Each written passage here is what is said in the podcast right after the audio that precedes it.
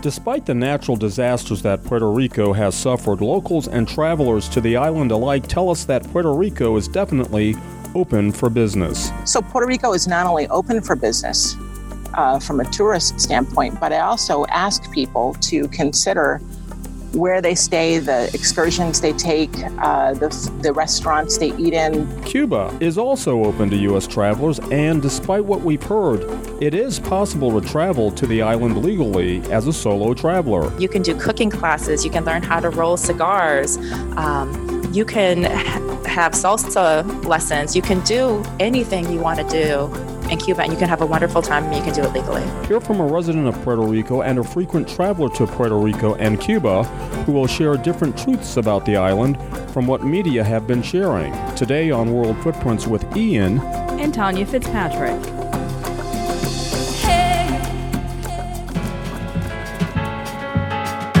The island of Puerto Rico was still recovering from the destruction caused by Hurricane Maria when a magnitude 6.4 earthquake shook the island. As of this taping, Puerto Rico was hit by a 5.3 quake. Yet, despite these natural disasters, Shara Ratliff, owner of Purple Coqui Tours and a resident of Puerto Rico, along with freelance writer Cassandra Brooklyn, who just returned from Puerto Rico, say that the island is not as devastated as has been portrayed, and it is open for tourism business. Sarah, let's start with you. You live on Puerto Rico, so from your perspective as a local resident and not a tour operator, describe the impact that the earthquake and previously Hurricane Maria has had on the island as a whole?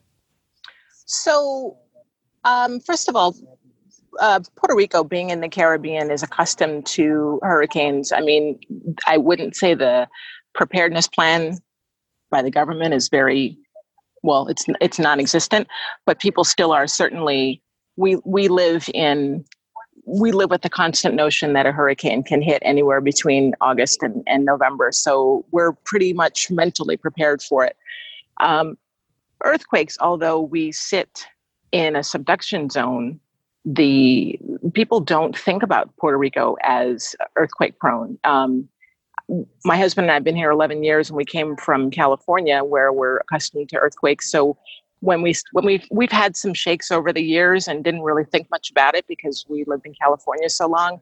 Um, the first few here were very traumatic for people because they're not accustomed to that much activity. And then, of course, as it wore on for days and days, then we had the 5.8 and then, the 6.4 immediately afterward.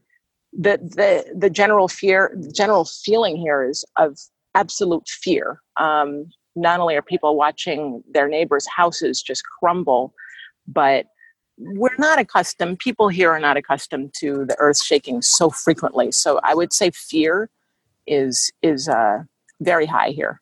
Mm-hmm. No, um, you. I understand you just had another five point three yeah, yesterday. Yeah, yesterday. Yeah, the frequency had been dying down. So every day on Facebook, I start my day by reading David Begnaud and, and seeing what he has to say about Puerto Rico. He's our biggest advocate out there in the press, and so I read what he has to say. David Begnaud is a CBS News correspondent. And then I look at the USGS site, and so for the first few two or three weeks of these earthquakes, I was having like eight pages of activity. So that's that's very significant, and um, overall, we've had over 1,500 in the last three weeks, actually, the last month. And then uh, they started dying down, and we were only getting like four pages and, and maybe five one day, and then three. We'd gotten down to two uh, by last Thursday, and I was pretty encouraged by that. It's climbing back up again, not significantly, not not it's not it hasn't gone from two to eight pages again, but it's it's climbing back up. What do you mean by pages? Pages of press? Oh, sorry, uh, screenshots. Gotcha. So, yeah. Yeah. Okay. Now, where where specifically do you reside, and and how has your uh, your area been impacted by the quakes? So I live in Utuado, which is in the mountains, and we are about 25 miles, maybe less, from Ponce, which is uh, part of it's it's one of the uh, areas that are being hit currently. Um, is where it's mostly being hit in the dry forest. So we are definitely feeling them. We're at the top of our mountain, and we're and our house is half. So being that we're in the mountains, half of our house is on stilts. So our bedroom, for example, is on stilts. So when one hits at four in the morning, it really shakes. Um, we've not had any damage ourselves, my husband and I, but um, mm. yes, there is some damage in town. Um, some houses have crumbled. Um, yeah, yeah. It, it's not as obviously it's not as bad as uh, in Ponce and Guanica, but um, through into the mountains, Jayuya, Adjuntas, Ciales, and Utuado, yeah, we are experiencing some damage. Cassandra, you recently returned from Puerto Rico and tremors are still being reported. How did the earthquake and subsequent tr- uh, tremors affect your travels? You know, I want to say that it actually didn't affect my travels very much, and I think that that's really important. I think uh, there was devastation, and the media is reporting on it as they should, uh, but I think there really was a lot of focus on. Uh, on the earthquakes and how it did devastate some Puerto Ricans, and there wasn't enough coverage about how quickly San Juan got their power back on and how many activities and tourist attractions and possibilities there are that are still open and available. I was still able to go to the beach. I was still able to rent a car and drive around. I was still able to go uh, hiking to explore a cave. I was still able to do paddleboarding and experience the bioluminescence. And I was still able to do uh, everything on my list of what I wanted to do on that trip. So you mentioned some of the places you went to, such as beaches and caves. What were some of the areas specifically that you traveled to on the island, and what did you see? So I started in San Juan, and I spent a couple of days there exploring the city. And there, there certainly were neighborhoods uh, outside of San Juan that did not have power yet, and so there were people who were operating generators uh, to get by. Within Old San Juan, which is where the majority of the tourists go, the electricity had been restored and there were fewer people out at night. There were fewer Puerto Ricans going out at night, uh, but restaurants were open and for the most part, everything was functioning normally. Uh, I then rented a car and I headed west and I went to uh, the Cueva Ventana, which is a um, a beautiful cave to explore, and then I headed to Rincon, the beach, which is in the northwest corner. Um, and then I headed south towards Guanica uh, to experience the bioluminescence. Um, and I was a little bit nervous because I know that was the focal point of the of the earthquakes. Uh, I did not feel anything down there, and then I uh, headed back north up to San Juan. Mm-hmm. So, Sarah, you know, um, hearing what you're saying, hearing what Cassandra said, is uh, am I? Are we correct to assume that um, Puerto Rico is definitely open for business for, oh, for yeah. tourism? Okay. Absolutely, and in fact, if I may say so, I mean, if it's okay to to um, mention what my company does, um, we do experiential travel. So absolutely cassandra you know i hope you had a great time in in san juan and the bioluminescent bay um, and those are certainly aspects of our of of what we focus on but the pr- primarily what Purple Coqui Tours focuses on is experiential travel. So Puerto Rico is not only open for business uh, from a tourist standpoint, but I also ask people to consider where they stay, the excursions they take, uh, the the restaurants they eat in, because nothing against. Um, the Hilton and, and, and the big name hotels and the big chain restaurants, but they don't really need our our tourists. They don't need your tourist dollars. Who needs your tourist dollars are the local mom and pop shops, the food trucks, the local excursions run by Puerto Ricans. Staying in a Hilton is great, but it, it doesn't really do much for the people who really need it. And the incomes here are very low in comparison to the US. So if I can encourage people to to patronize the smaller businesses, just stop at a at a at a food truck as you're driving along the road or um, go go to go do some zip lining, that kind of thing. Um, so, so how, yeah, we're definitely open. Sorry. How is Airbnb on the island? Is is that uh, very is that, plentiful? Okay, sure, absolutely. Um, every single town has several Airbnbs. Um, Utuado is is small by comparison with. Uh, San Juan, but we have several Airbnbs um, all throughout the throughout the whole island. Airbnb exists, and you'll have several options, and they're pretty cool. Some of them are are very different. You can stay in a treehouse. You can stay in a ski chalet. A ski chalet in the middle of Puerto Rico. How's that? Um, Who would have thunk? Who would have thunk it? Exactly. So there's so many options, and of course, uh, probably in places like Rincon, Aguadilla, uh, have more than than some areas. San Juan is just every single barrio in, in San Juan has multiple Airbnbs. So absolutely, yeah. Uh, Cassandra, I'm curious, how did you make your way around Puerto Rico? So this time I rented a car. And I will add that my best friend just happened to be in Puerto Rico at the same time. We hadn't planned that. And she brought her bike down from New York City and she was bike touring Cuba. So she explored a bit, uh, I'm sorry, Puerto Rico. And she was uh, uh, in the car with me for a couple of days. And then she was bike touring Puerto Rico on her own. Um, and she had to adjust the route a bit because uh, there were some road closures and such but there's many different ways to explore puerto rico i don't think that they have i would say they can do better with public transportation i think that would definitely help out uh, solo tourists on their own because there's not a lot of uh, public uh, transit infrastructure for that, uh, or perhaps Sarah can speak to that a little bit more. So I rented a car, and I found most people renting a car. Um, and I also I wanted to add I really appreciated what Sarah said about the importance of you know putting tourist dollars where they're most needed, and mm. I really mm. want to talk to her uh, more about that because I also run a tour company called Escaping New York, and I'm leading group tours in Mexico and in Cuba, and I've had a lot of interest in Puerto Rico, which I think is really important.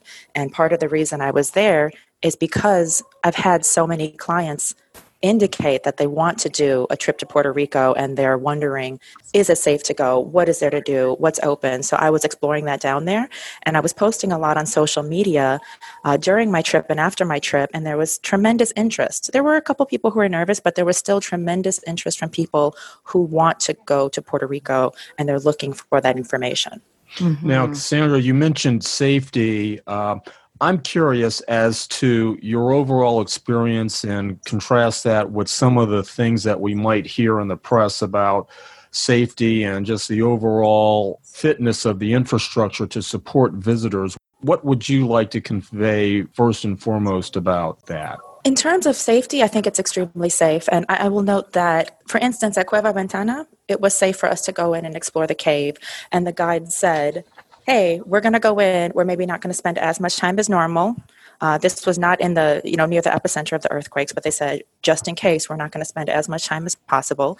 And then there was an additional route there that we did not explore because they said they weren't sure if it was going to be safe. So the tour operators um, down there they are being mindful. They're not being irresponsible. They're still open for tourism, but in some cases they're adjusting a bit. So I felt extremely safe the entire time. Before we closed, we asked Sarah for her insights as a resident of Puerto Rico about how people, whether traveling to the island or not, can help.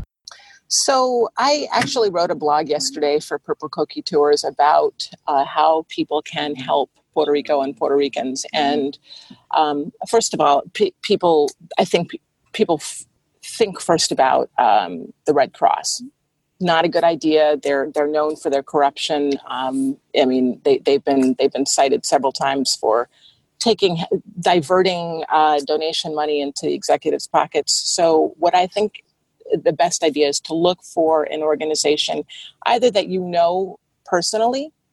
Uh, do some reading online. I can recommend a few. There's the, the for example, the national Cha- uh, the National Puerto Rican Chamber of Commerce in Washington D.C. Mm-hmm. Um, oddly enough, uh, all everybody who's associated with that have they all have personal ties to Puerto Rico. They just finished two fundraisers and they've raised several thousand dollars. Um, they've they've also uh, had donated tents and sleeping bags and uh, blow up mattresses. Um, those, in addition to food and water that are not mm. sitting in warehouses that um, go sitting for two or three years. Um, yeah, absolutely. Talk with somebody who's local, either if you have a friend here on the island or Um, I can put up some resources on on our Facebook page for for donations. People I know that are trustworthy. Uh, yeah, I would say mostly local.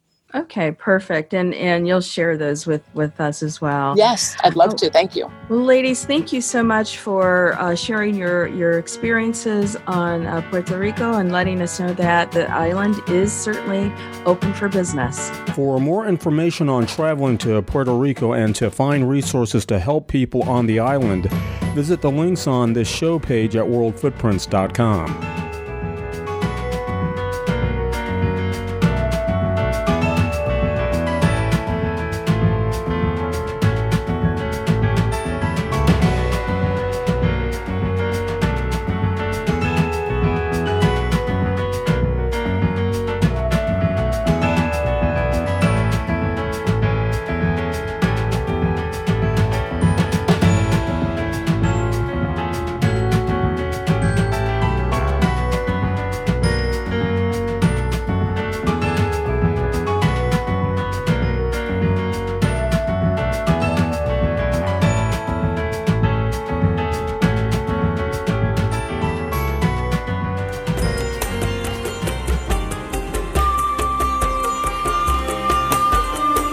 listening to the award winning World Footprints podcast with Ian and Tonya Fitzpatrick. World Footprints connects you to the world one truthful story at a time. Travel deeper, explore, and keep meaningful conversations going by visiting our website, worldfootprints.com, and make sure you sign up for our newsletter and receive a special gift.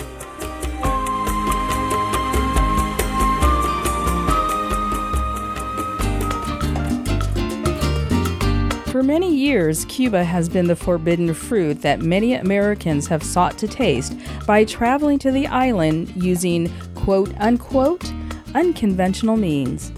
Partly because Americans have heard that they can save money by entering Cuba through other gateways, and if they had to travel according to U.S. laws, they would be stuck in a group and restricted from enjoying real experiences. However, freelance writer and owner of Escaping New York, Cassandra Brooklyn, joins us again to share how solo and group travelers can venture to Cuba legally and within a modest budget. Cassandra, despite some legal and political challenges, um, Americans are still interested in traveling to Cuba. And some travelers, some that we know, have found creative ways to enter the country.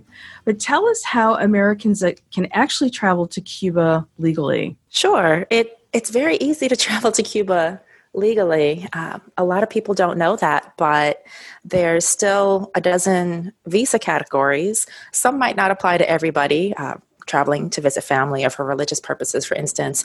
But there is a visa category that most people fall under, which is support for the Cuban people. Can you can you go through the visa process? Sure. Yeah, sure. So the visa the visa process, you choose your visa category when you're purchasing your flight. So you log into Delta or JetBlue or whatever airline, you book your flight, and there's just an additional step. It's just like booking any other flight, but there's an additional step uh, where you will select your visa category. In some cases, you'll pay your $50 for the visa immediately. In some cases, you'll pay when you get to the airport. But you select that category when you book your flight. And then when you're going to board your plane, you're going to select that category again. You just need to make sure that your itinerary matches that. You can't say, hey, I'm going to support the Cuban people, and then you're just sitting on the beach drinking mojitos all day. mm-hmm. now, as a tour operator, are there constraints on the places that you can visit in Cuba and the types of experiences that you can offer?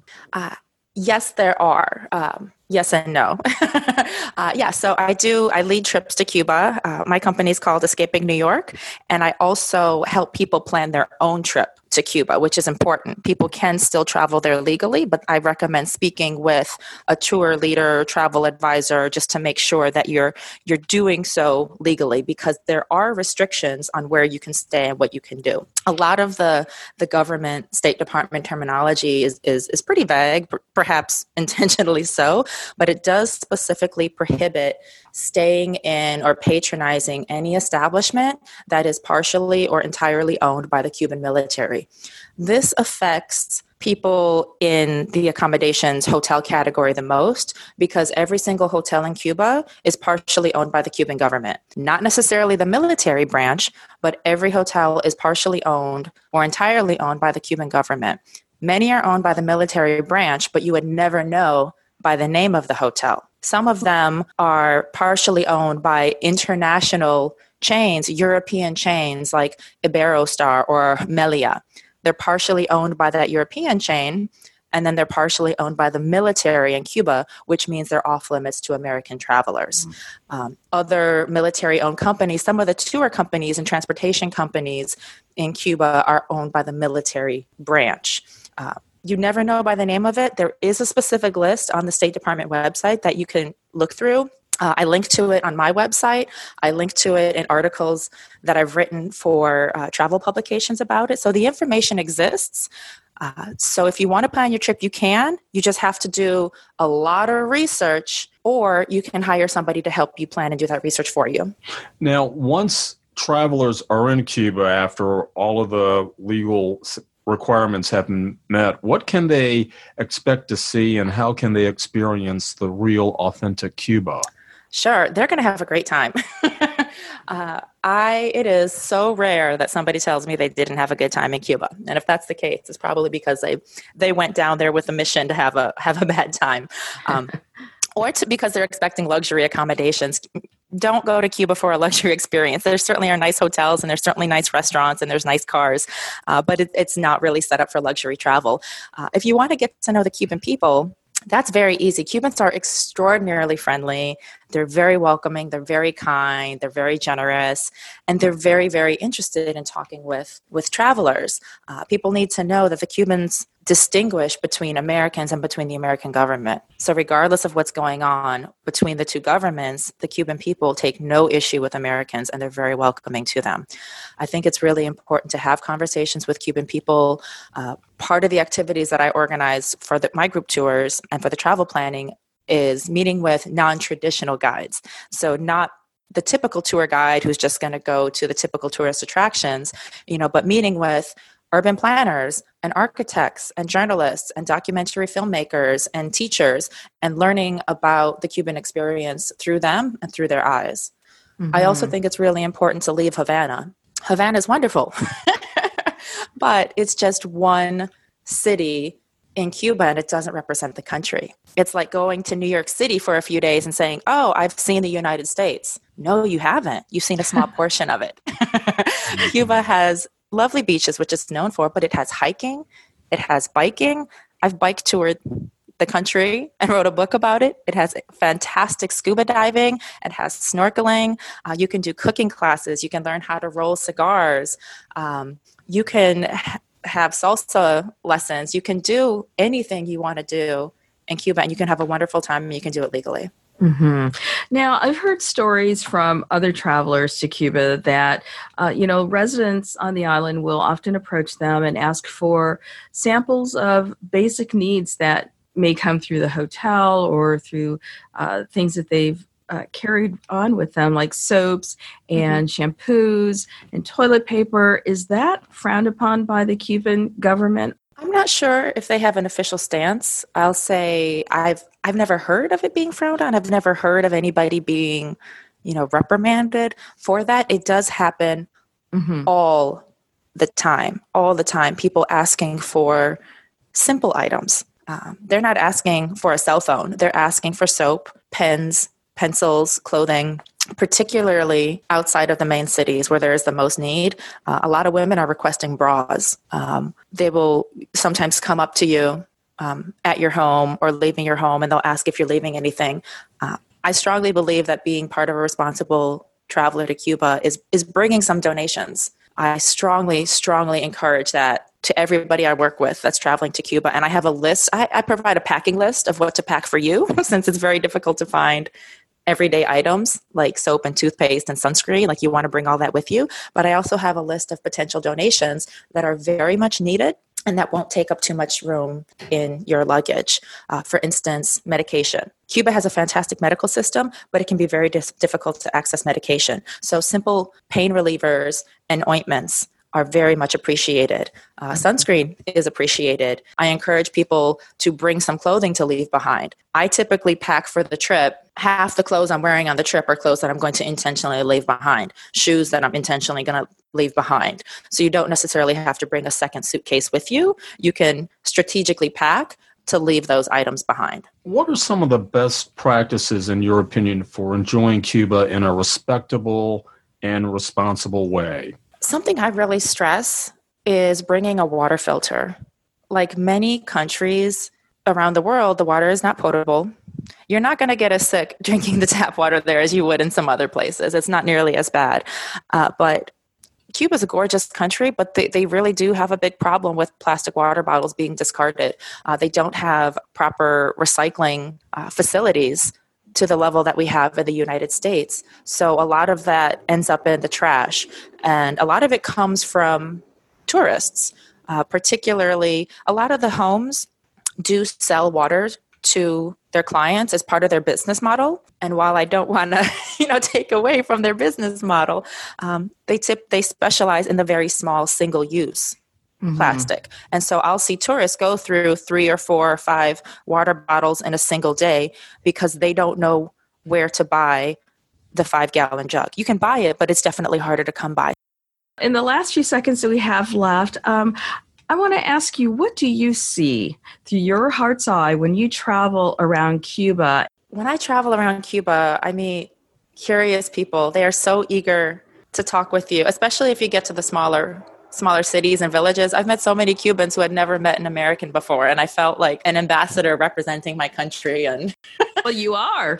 I am. I am. And I'm going to say the first thing everybody wants to talk about is Donald Trump and policy. And I can't tell you how many hundreds of conversations I've had, and I get kind of sick of it. But that is my job. I am representing my country. I am having that conversation with them.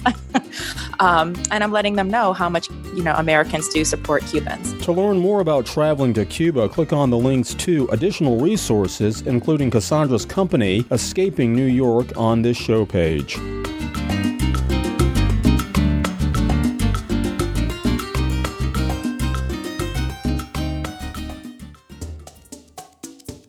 Really looking forward to going back to Puerto Rico, dear, with you just in a couple of months. And I think this trip will be a little bit different because we'll have more time and it will allow us to see some of the out of the way places that we missed the last time. I know we've only been to Puerto Rico together twice, and one of those was on a stopover, and we got a chance to uh, get some local cuisine. But what I liked about what our guests uh, reiterated in a theme that came up uh, this week as we attended some conferences is that in order to make travel sustainable, you really have to try to support the local businesses, going to their local restaurants and getting kind of off the common path that tourists take in order to really help these communities that have been devastated by hurricanes and now an earthquake uh, recover. And you know, I think that is the best way to travel to seek out those real, authentic experiences. And I think that's what we all want. And, you know, I'm looking forward to meeting Sarah when we visit uh, Puerto Rico, as much as I am looking forward to visiting Cuba and having uh, mojitos and seeing where Hemingway walked and all of the wonderful things that Cassandra shared with us. Cuban novelist Pedro Juan Gutierrez sums up the majority sentiment about Cuba when he says, Cuba may be the only place in the world where you can be yourself and more than yourself at the same time. We're Tonya and Ian Fitzpatrick, and we are honored that you chose to take this adventure with us. Thank you for spending this time and allowing us to connect you to the world through the stories we share on World Footprints. This World Footprints podcast with Ian and Tonya Fitzpatrick is a production of World Footprints LLC, Silver Spring, Maryland. The multi award winning podcast is available on worldfootprints.com and on audio platforms worldwide, including iHeartRadio, Public Radio Exchange, iTunes, and Stitcher. Connect with the world one story at a time with World Footprints. Visit worldfootprints.com to enjoy more podcasts and explore hundreds of articles from international travel writers. And be sure to subscribe to the newsletter. World Footprints is a trademark of World Footprints LLC, which retains all rights to the World Footprints portfolio, including worldfootprints.com and this podcast.